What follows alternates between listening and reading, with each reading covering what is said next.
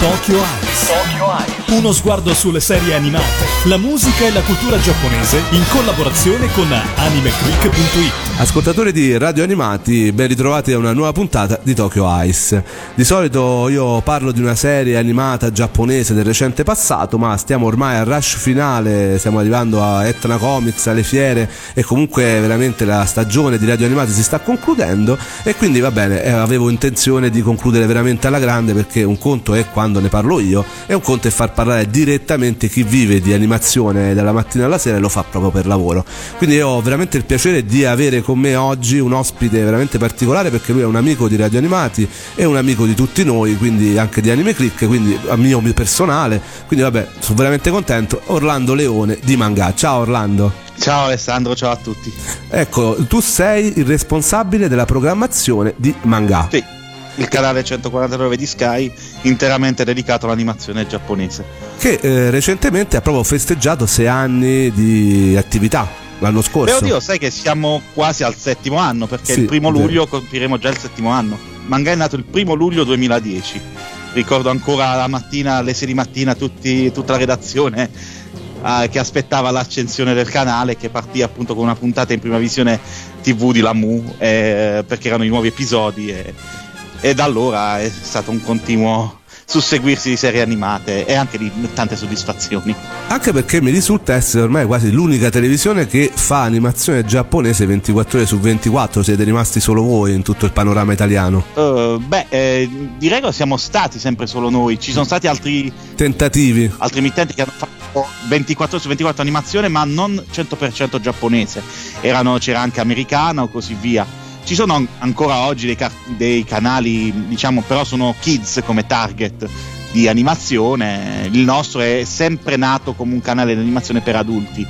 Eh, ci è sempre stato un nostro vanto, un, un nostro slogan, una nostra bandiera e e per fortuna ha funzionato e continuiamo a essere anche un rischio perché effettivamente soprattutto in un momento come storico poi ne parleremo in cui il cartone animato giapponese sta un po' sparendo dalle televisioni proprio dai radar dei canali televisivi. Ecco eh, puntare tutto su una programmazione 100% di animazione giapponese come avete fatto voi in quel momento storico ma come che è tuttora in corso è stato un bel rischio e che comunque ha visto un successo. Quindi non è vero che l'animazione giapponese non paga come pare che sia sui canali televisivi Beh, diciamo che ogni canale, ogni mittente ha la sua storia.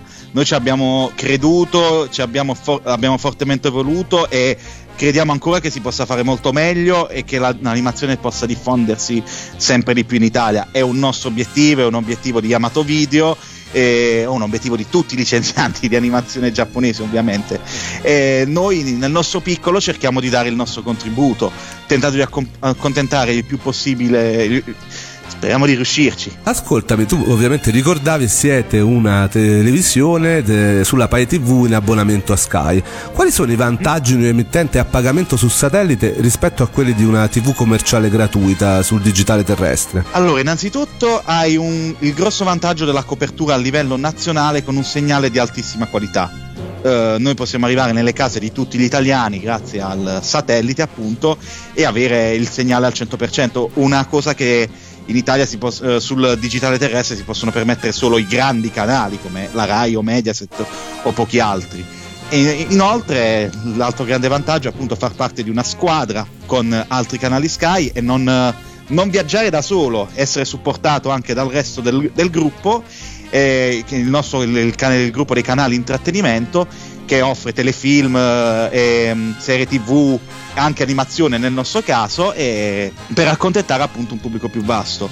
Noi essendo, come ti dicevo prima, un canale nel pacchetto intrattenimento, quindi non nei canali kids, siamo un canale di animazione per adulti, il che ci ha permesso eh, molto liberamente di avere un, innanzitutto un, un punto fermo di non avere anime censurati. Noi siamo senza censura assolutamente. Abbiamo recuperato anche anime che negli, negli anni passati andarono sola TV generalista eh, censurati. L'abbiamo, eh, abbiamo ripristinato tali censure per far fruire al nostro pubblico una visione integrale dei prodotti e anche avere un, un, un, un pacchetto di anime anche molto più adulti, si pensi a Guns, Berserk, Gangsta e così via. Tutte queste cose sul digitale terrestre non sarebbe possibile in quanto è un po' più, diciamo, è un po' più rischioso sia per, uh, per, i bambini e tutto il resto, ci sono, c'è più rigidità nelle fasce protette, Sky dà più tutela col parental control e anche tutto il resto. C'è quindi la possibilità di fruire, perché um, il fandom oggigiorno di anime è veramente molto esigente, appunto di queste possibilità di poter vedere un prodotto senza censure e anche con la possibilità di vederlo anche in originale, con i sottotitoli. Sì, esattamente. Mm. Poi bisogna dire che og- oggi per fortuna non c'è quella, um, quel, diciamo, quella mannaia che c'era negli anni 80-90 quando c'era molta disinformazione tra, tra, gli organi di controllo e quindi venivano censurati molto di più i prodotti. Oggi come oggi l'abbiamo visto con, anche con i canali come Rai 4 che sono riusciti a, a mandare anime senza, senza censure eh, in seconda serata, però diciamo è un po' più facile anche sul digitale terrestre, però è sempre meglio avere un occhio in più.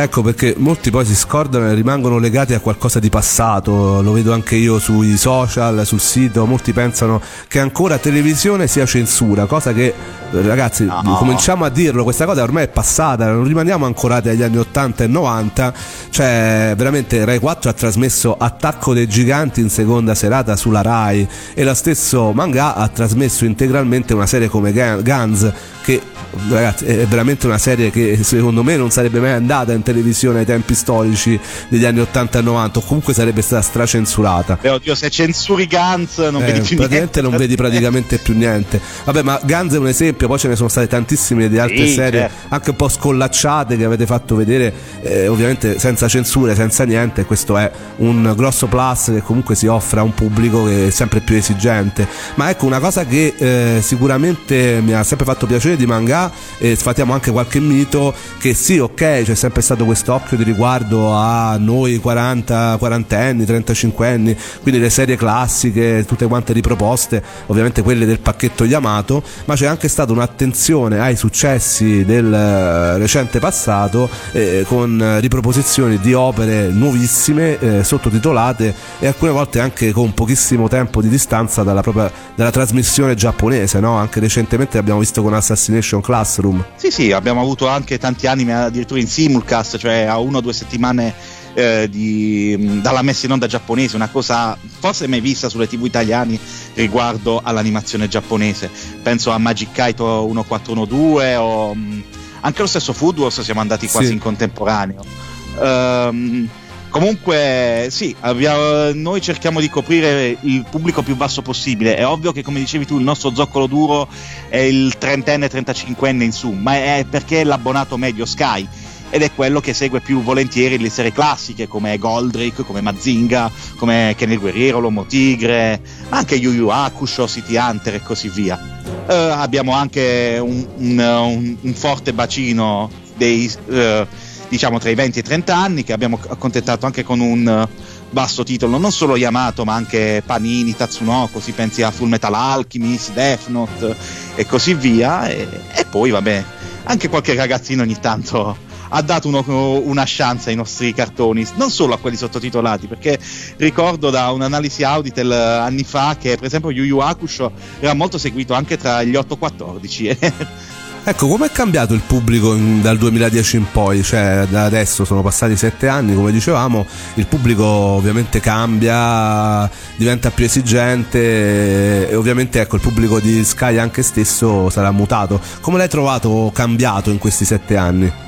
Beh, diciamo che più che altro il nostro pubblico si è consolidato negli anni. Ovviamente il primo anno eh, per noi è stata un po' più dura perché eravamo sconosciuti alla gra- grossa uh, alla maggior parte del pubblico e quindi con un po' più di pubblicità, la cross promotion su Sky e tutto il resto uh, siamo riusciti a crescere, ora siamo nel pacchetto Sky ben conosciuti, ben identificati, siamo un canale, posso anche dire iconico e allo stesso tempo stiamo riuscendo ad avvicinare sempre nuovo pubblico sia con qualche grande ritorno in tv come è stato con Goldrick che diciamo, aveva fatto numeri da record ma aveva smosso gli animi in quanto mancava dalle tv da oltre 30 anni ma anche la nuova fascia sottotitolata Uh, è stata molto apprezzata dal pubblico. A proposito di ritorni, io ti ho fatto scegliere tre canzoni fra quelle favorite assolutamente a tua libertà e proprio la prima che, oggi, che ci porti eh, si rifà assolutamente a un titolo che state proponendo proprio in questi giorni, un grandissimo ritorno che si rifà proprio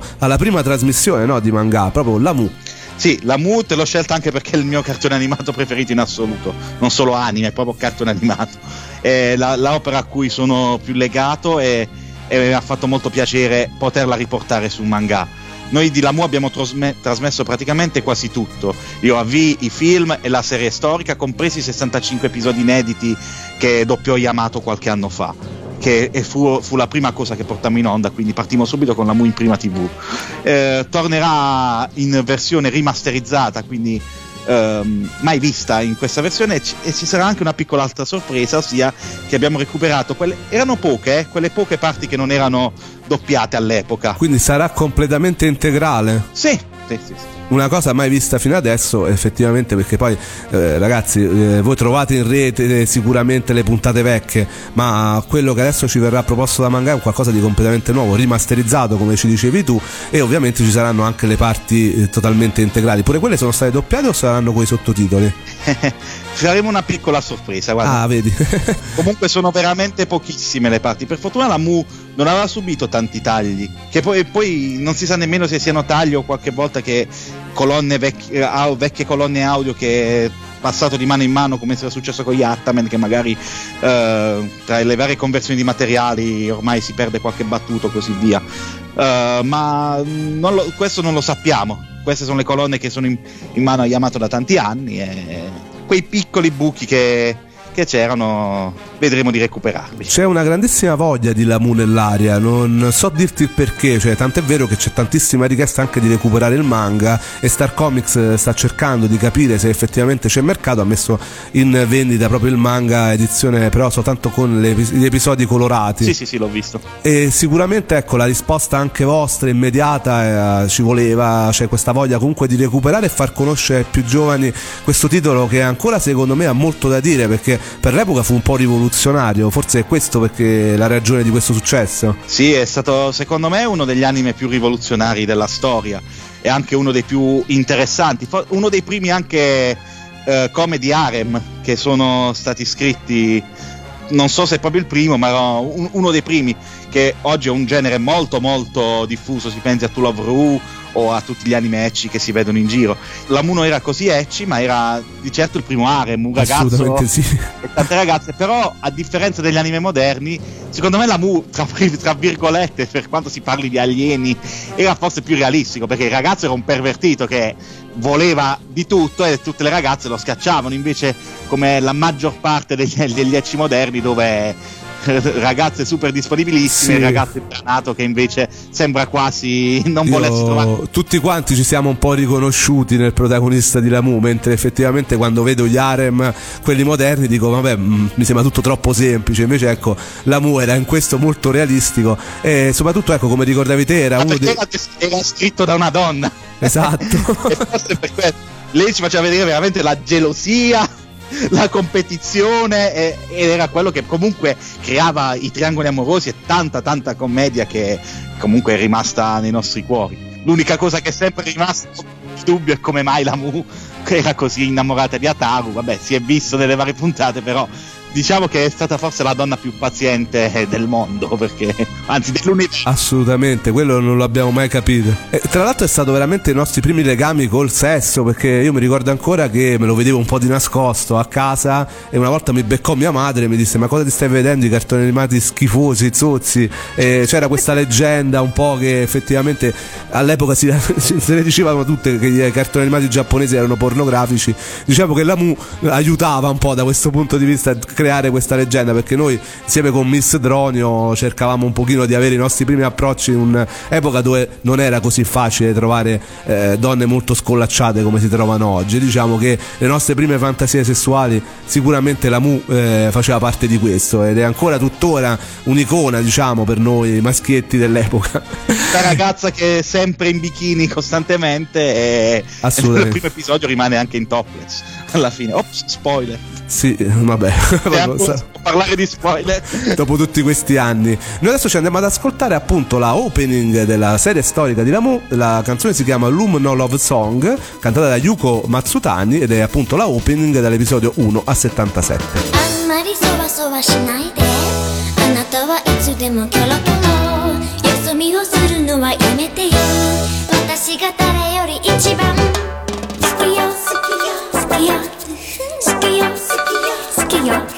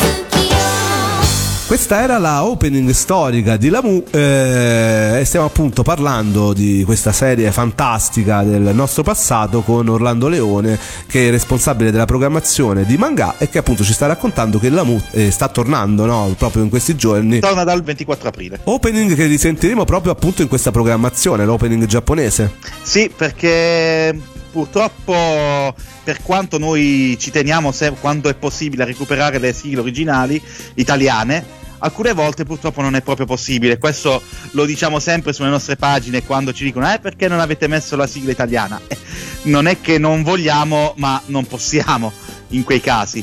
O magari perché non si riesce ad accordare col detentore italiano del diritto della sigla o perché semplicemente, come in questo caso, il licenziante giapponese non permette più l'utilizzo di sigle italiane. Ci sono tantissime cose in ballo, è inutile ora che ve, ve le elenco tutte, però diciamo che quando non è possibile non si può fare niente. Potremmo usare sia la sigla storica che quella di Stefano Bersola, che è quella eh, che fece incidere Yamato an- tanti anni fa, eh, però non è possibile. Però forse riusciamo a fare un bel regalo ai nostri fan.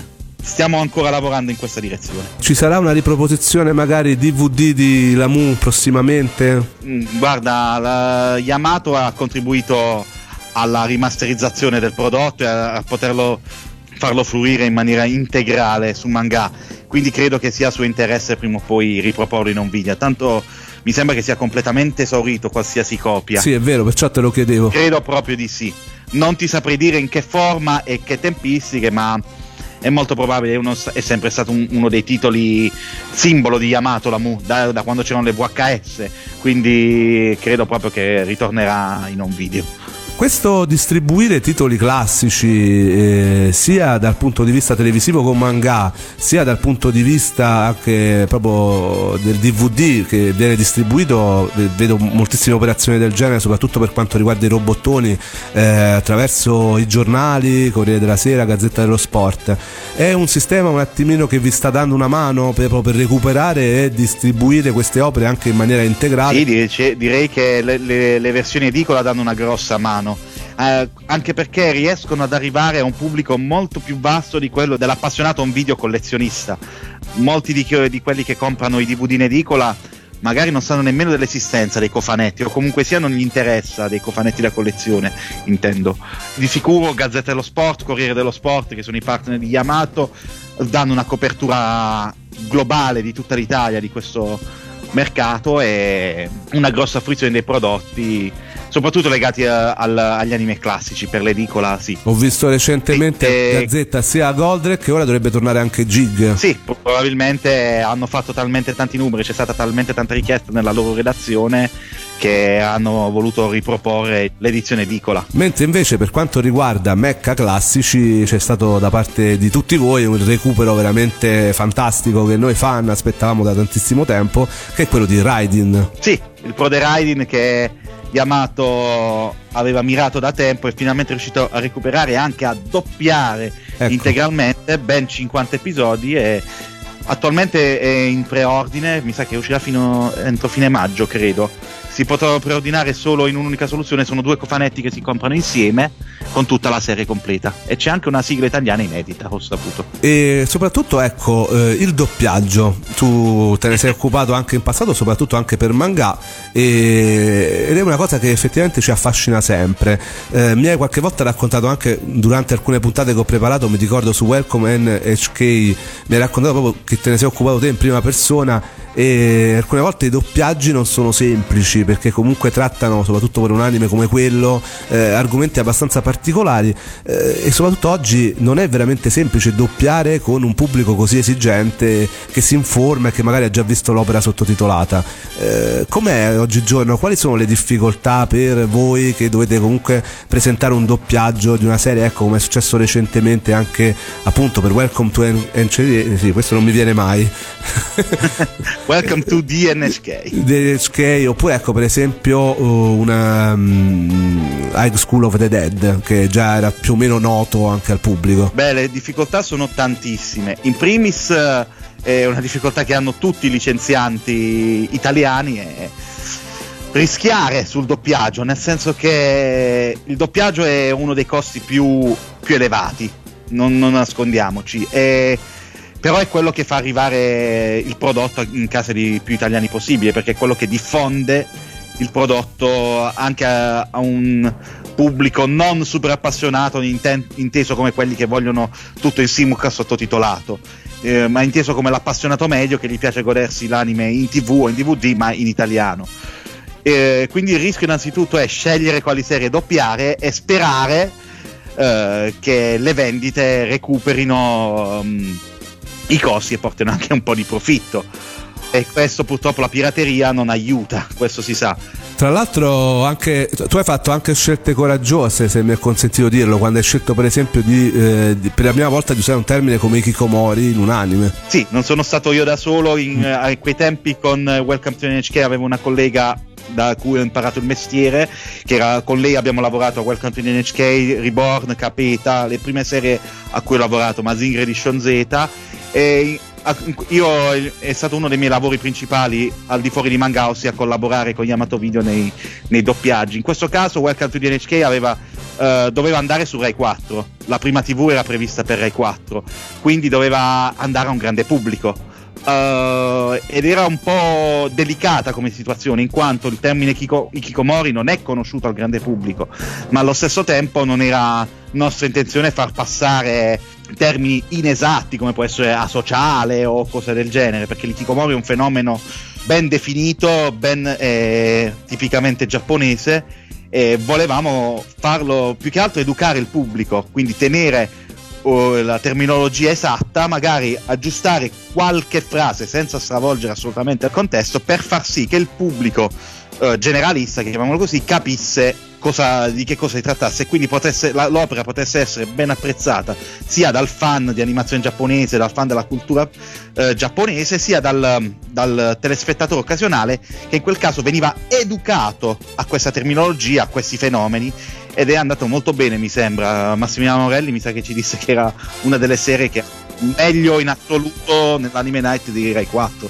e fu una, gra- una, grande soddisfazione per noi. Tra l'altro io vedo sempre la vostra grande difficoltà per comunque cercare di venire incontro a tantissimi fan eh, ultimamente veramente vi, vi, devo dare atto di aver cercato pure di fare un doppio doppiaggio per, oppure comunque di adattare le serie per accontentare sia il pubblico fra virgolette nostalgico che mh, fissato con una terminologia degli anni 90 ma accontentare anche il pubblico più recente, quindi, o comunque quello purista, come viene detto, eh, che se è esigente va trovando i termini giapponesi. Lo avete fatto in più occasioni, eh, l'ultima mi sembra proprio con ehm, i Cavalieri dello Zodiaco Sanseiya. Sì, la serie attual- a cui attualmente sto lavorando insieme a Sengoku Basara Samurai Kings 2, però quella comunque diciamo non, non è che è più semplice, però almeno non ha questo vincolo delle, degli adattamenti classici questo è una, un problema che si ha su quelle serie che magari i remake o i sequel di serie che classici, classiche degli anni 80-90 che avevano subito un doppiaggio non, ovviamente non fedele all'originale perché a quei tempi eh, si adattava più alla lingua italiana, quindi variazioni di nomi, di terminologia e così via. Lo Scanvas, come sai, è, pre- è il prequel dei Cavalieri dello Zodiaco, fatto da un'altra autor- autrice in questo caso, e le, i Cavalieri credo che sia la serie più delicata in assoluto in Italia da toccare.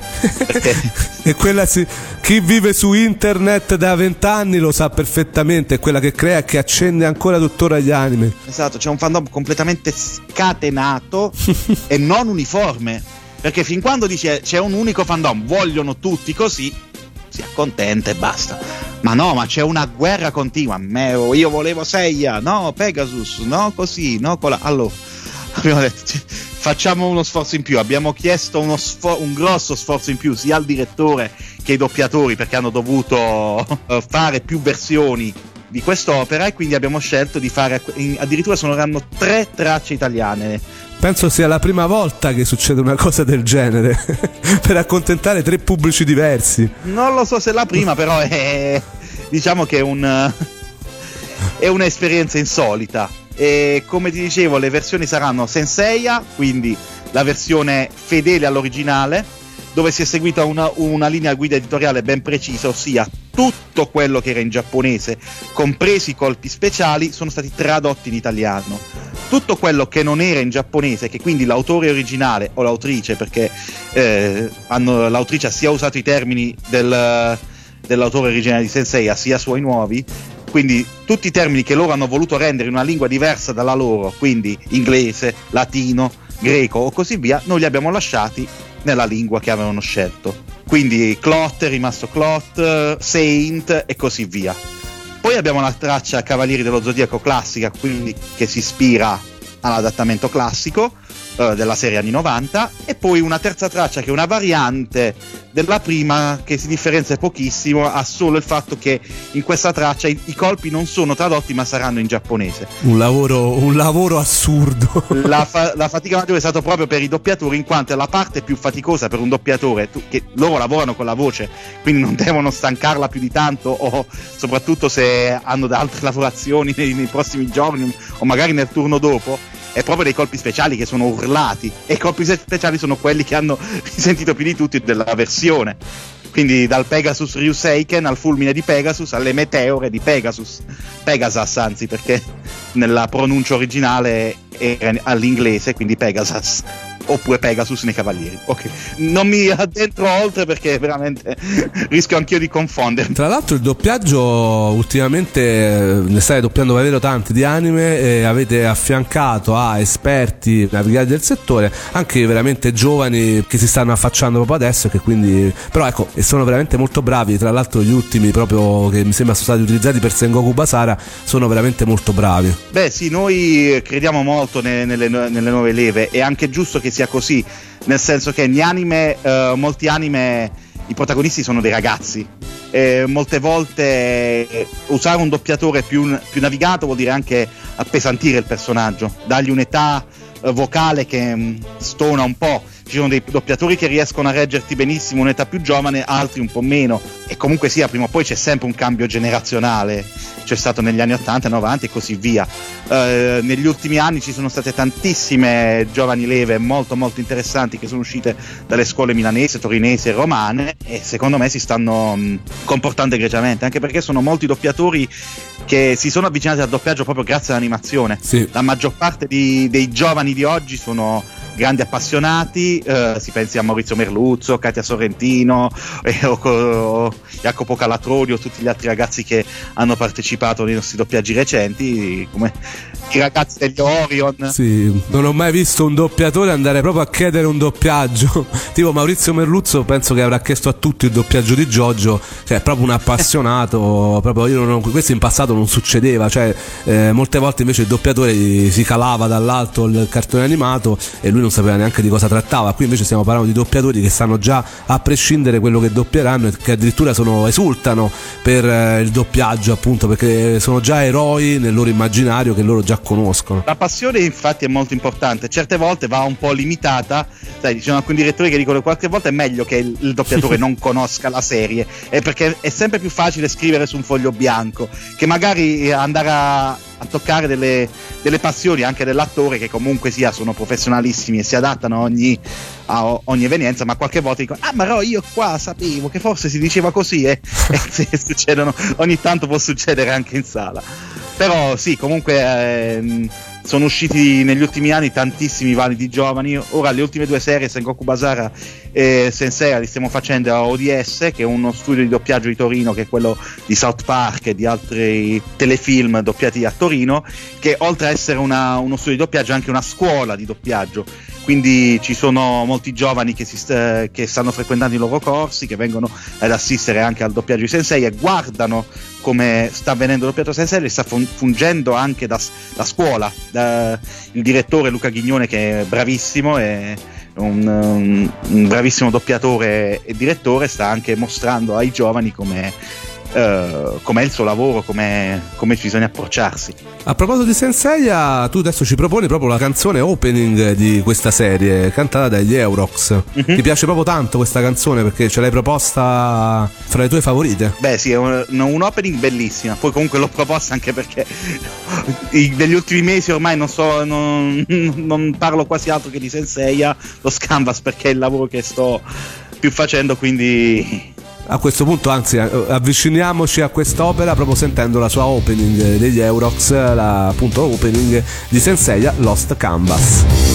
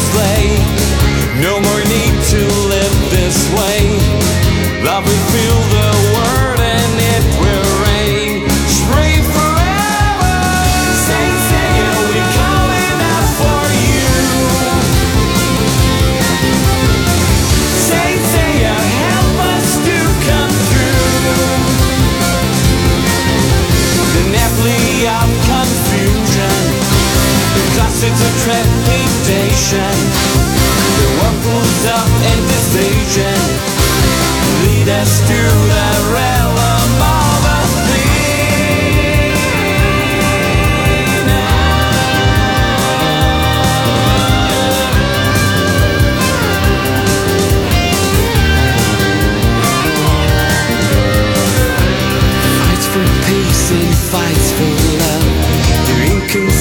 inconsistencies ironed out. Now we see the black clouds above, breaking up told about.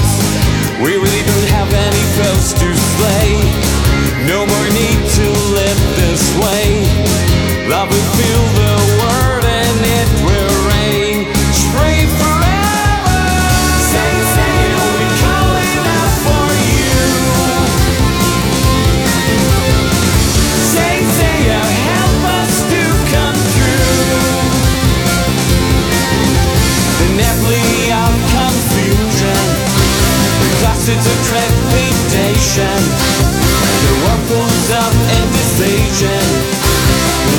still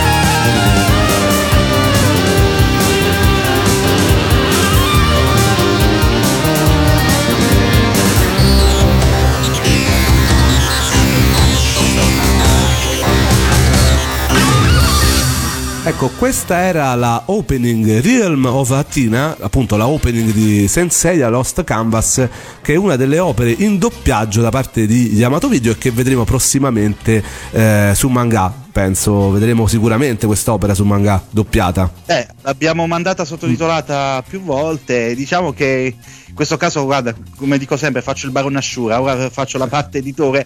Mi interesserebbe acquisirla da Yamato. Ne parleremo poi. Perché comunque sono, sono due lavori separati miei. Sì, per tra l'altro Manga non ha trasmesso soltanto opere di Yamato Video, ma ricordiamolo anche opere di altri editori, quindi cioè, non è una cosa prettamente legata solo a Yamato Video, anzi voi siete sempre in cerca di, di proporre animazione di tutti i tipi. Eh, tra l'altro ecco, ricordo recentemente anche un crimi trasmesso eh, non da Mediaset ma da voi eh, con addirittura opening giapponese. Sì, sì, abbiamo acquisito anche delle opere eh, da Mediaset o altri canali recentemente. Si pensi in Incantevoli Crimi, appunto, Ello Spank, Belle Sebastien, Keroro, Occhi di Gatto. eh, opere che forse, soprattutto co- iconiche come i Crimi Occhi di Gatto, forse fino a qualche tempo fa avre- avresti detto che fosse eh, impossibile vederle su un altro canale al di fuori Ah sì. dei classici. Tra l'altro, Occhi di Gatto, anche quello l'abbiamo trasmesso in versione integrale, rimasterizzata e senza censure. È stata la prima volta che è andato in una TV italiana senza censure. Occhi di Gatto è stato un, un, un altro be- bell'orgoglio per noi. Visto che i tuoi contatti diretti anche con Yamato Video, ultimamente stiamo parlando anche dell'edizione Blu-ray di Occhi di Gatto, puoi dirci qualche cosa, qualche, qualche cosa proprio in presa diretta di quello che sta avvenendo? Perché abbiamo avuto la notizia proprio recentemente, qualche giorno fa, che effettivamente ci sarà un'edizione Yamato Video Coach di, di un'edizione in Blu-ray appunto della serie classica di Occhi di Gatto. Oddio, so molto poco di questo al momento. Sì, so che è in lavorazione. e Spero esca presto. I materiali che ho visto sono veramente ottimi, sono anche migliori di quelli visti su Manga, perché comunque Manga è un canale in SD. Saranno materiali in HD e, e credo che sia la prima volta che Yamato si cimenti con un Blu-ray di di un anime classico. O in generale così via. È anche una, un anime molto lungo. Un rischio, ma anche perché comunque. Rischio perché sì, sì, perché comunque sono oltre 70 episodi.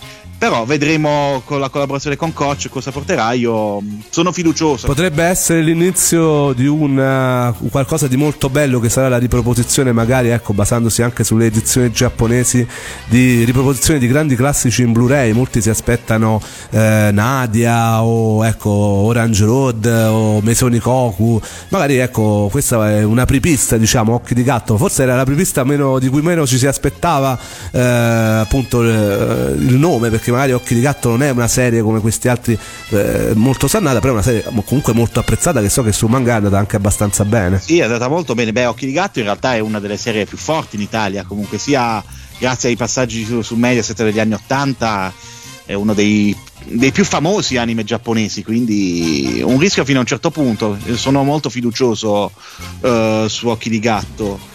E sì, io spero che arrivino anche altre edizioni Blu-ray di grandi classici, finalmente in, in alta qualità. Ovviamente bisognerà vedere quelli disponibili perché non, non, scordiamoci una cosa si può fare un Blu-ray in Italia solo se è stato realizzato in Giappone perché eh, sono i giapponesi che forniscono i materiali e quindi guarda eh, mi dai il destro di dire una cosa che diciamo sempre i Blu-ray di Dragon Ball edizione classica non esistono ce l'avranno chiesto un miliardo di volte voi Yamato Video ha proposto insieme con Coach adesso una buona edizione di Dragon Ball classico con addirittura l'audio doppio con quello dell'epoca del doppiaggio di Junior TV. E poi la gente si lamenta e dice perché non ci date i Blu-ray di Dragon Ball? Non esistono, o no? Mi concordi? Al momento non esistono. Io veramente su Dragon Ball ti dico una mia piccola paura da fan.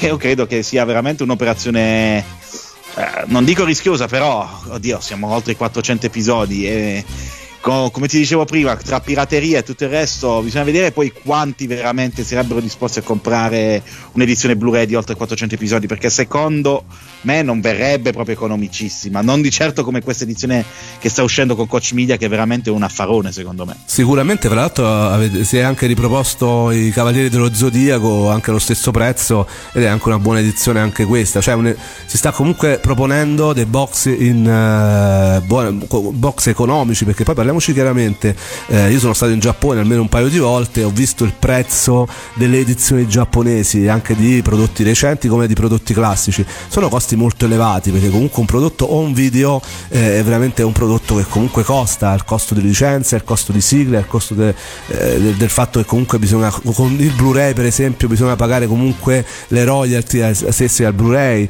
insomma è un costo esatto. notevole che molti praticamente non conoscono, comunque l'editore settore deve andare sicuramente, non è che fa beneficenza, deve cercare comunque di guadagnarci. Eh, sì, sicuramente. Beh, diciamo che il, com- il, conce- il, discorso è molto più ampio.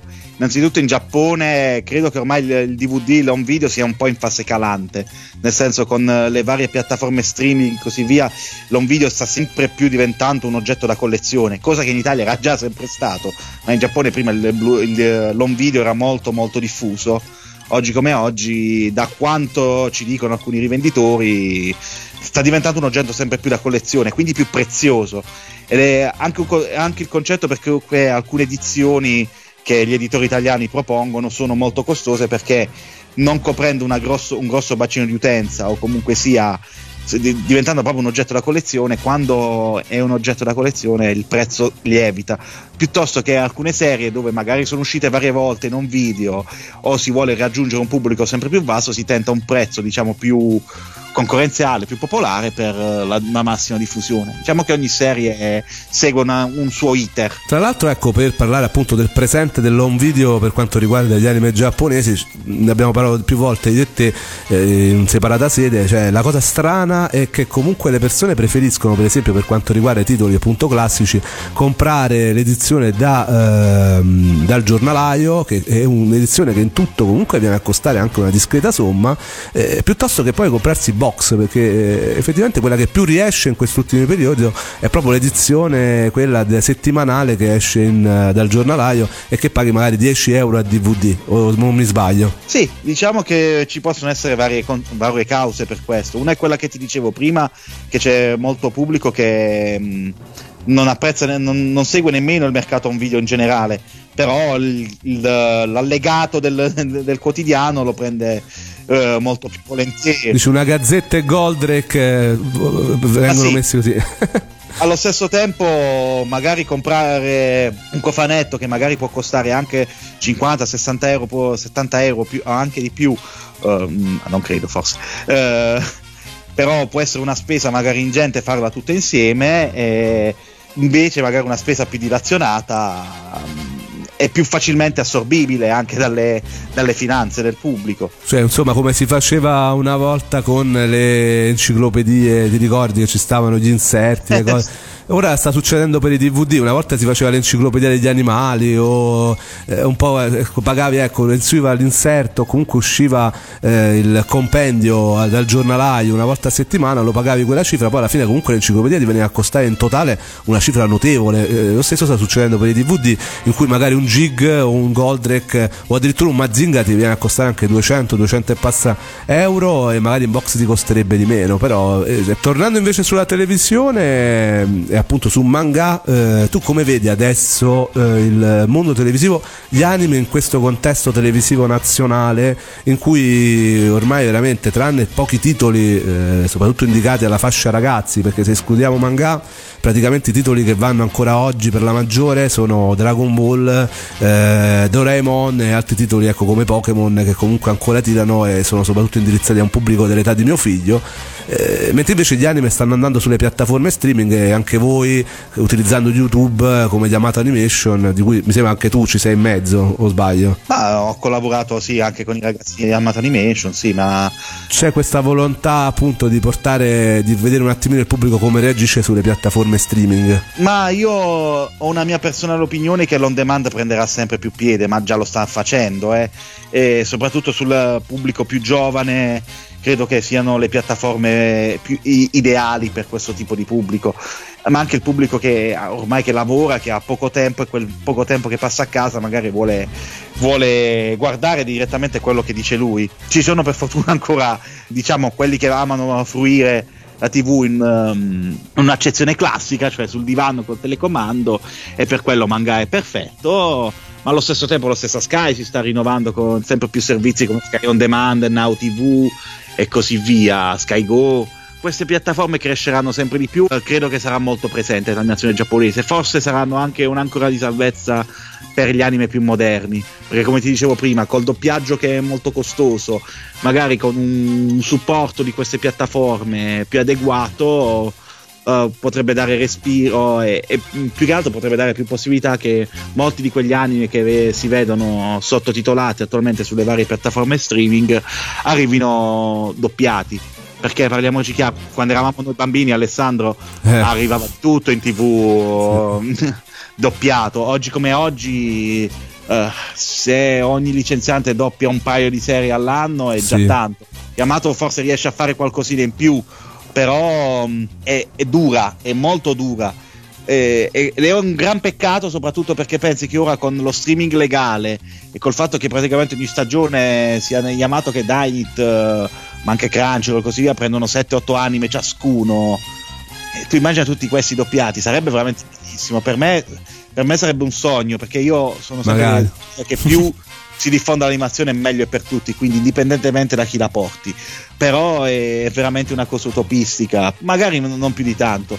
Non so se ti ricordi quando abbiamo, penso proprio di sì, quando abbiamo fatto l'evento a Lucca tutti insieme, anche sì. con, con, te, con Alex Corazza, con, con, con, tutti gli altri ragazzi, era un obiettivo comune, come penso avrai capito sia nostro che loro, far diffondere di, sempre più possibile l'animazione e tentare di doppiare sempre di più. Tornando allo streaming, ecco, volevo chiudere proprio il discorso. Io sto vedendo anche una, qualcosa che francamente prima no, era irrealizzabile, cioè che eh, la potenza appunto di questi portali streaming internazionali tipo Netflix, adesso eh, esulo da mangata tutto, sto parlando a te come appassionato, sì. sta realizzando qualcosa che prima veramente era impossibile, che era quello appunto di eh, collaborare direttamente con gli studi, un po' come succedeva anche da noi in Italia in maniera più artigianale, ti ricordi negli anni 70 queste collaborazioni? collaborazioni Occidente-Giappone, che c'è stato tipo, tipo per il fiuto di Sherlock Holmes, queste cose, eh, collaborazioni direttamente in cui la potenza ovviamente di un Netflix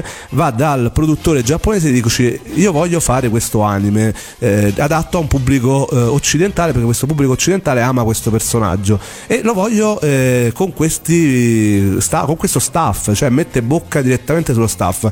Potrebbe essere questo un modo anche perché diciamoci tutta la verità, ultimamente l'animazione giapponese si era un po' eh, ritirata su se stessa e proponeva un'animazione dovuta soprattutto a un pubblico prettamente otaku giapponese.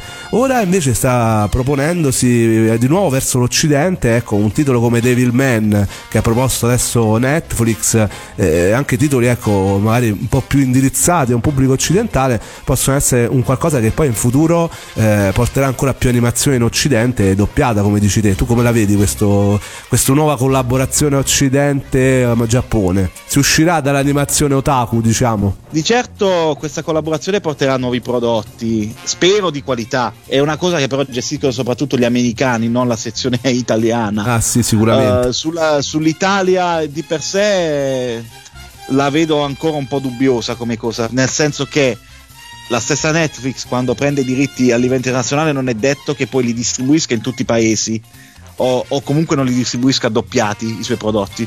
Se tu, tu con lo stesso tuo account Netflix, io, io che viaggio ce l'ho, anch'io ho un account Netflix se viaggi all'estero tu vedi, puoi avere lo stesso account ma non puoi vedere quello che, che vedevi in Italia, si, ad, si adatta al, al, paese dove vai.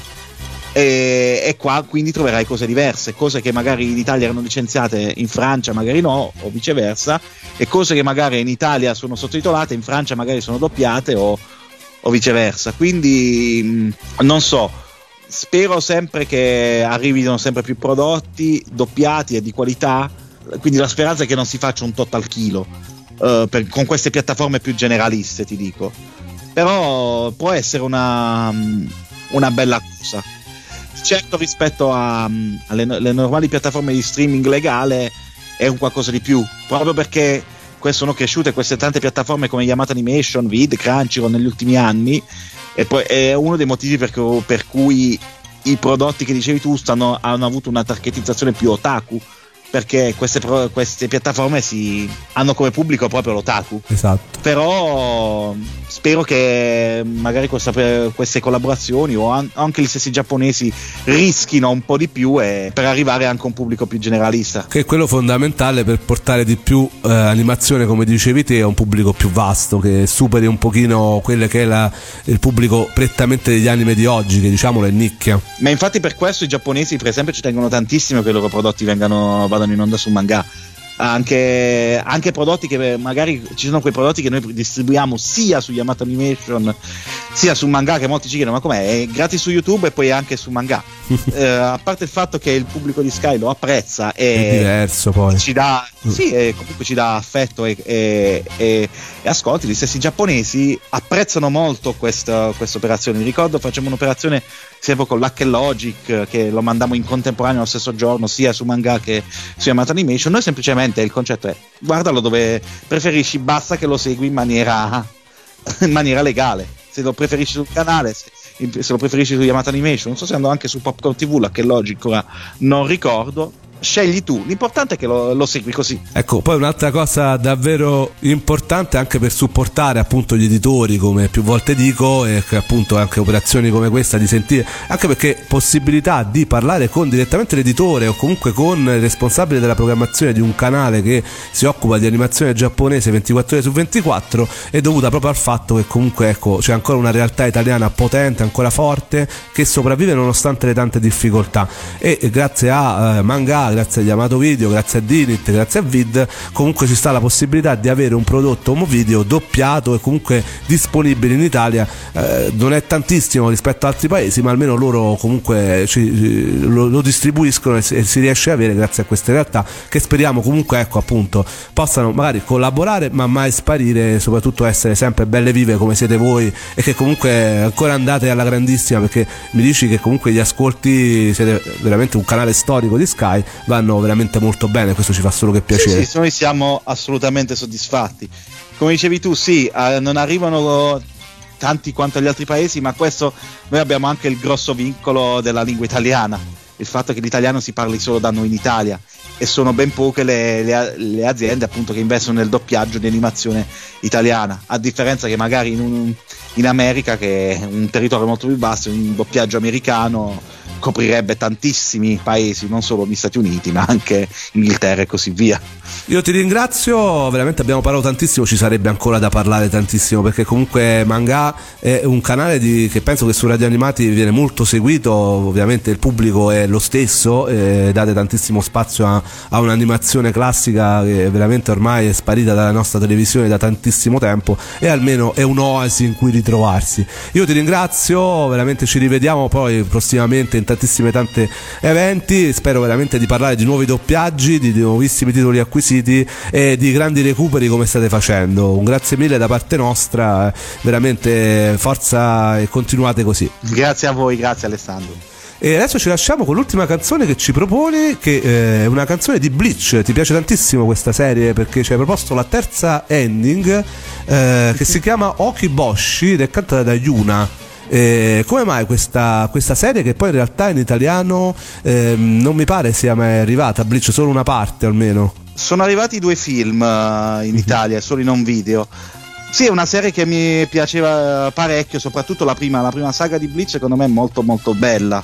È una serie difficilissima da portare in Italia perché è, eh, ma è molto lunga più che altro. Secondo me invece poteva avere un buon pubblico sulla TV generalista, però forse è un po' più violenta del normale, quindi si è un po' frenata. Sta diventando anche datata eh, la prima serie, quindi chissà. Però dicevo, io ci sono rimasto affezionato, sono rimasto molto affezionato soprattutto alla canzone che ti ho chiesto a livello personale per il testo che aveva perché eh, descriveva un, una parte della mia vita e infatti quella canzone l'ho anche usata al mio matrimonio quindi Bellissimo. è una, cosa, una canzone a cui sono legato particolarmente. E allora lanciacela tu. Ragazzi Hokiboshi alla prossima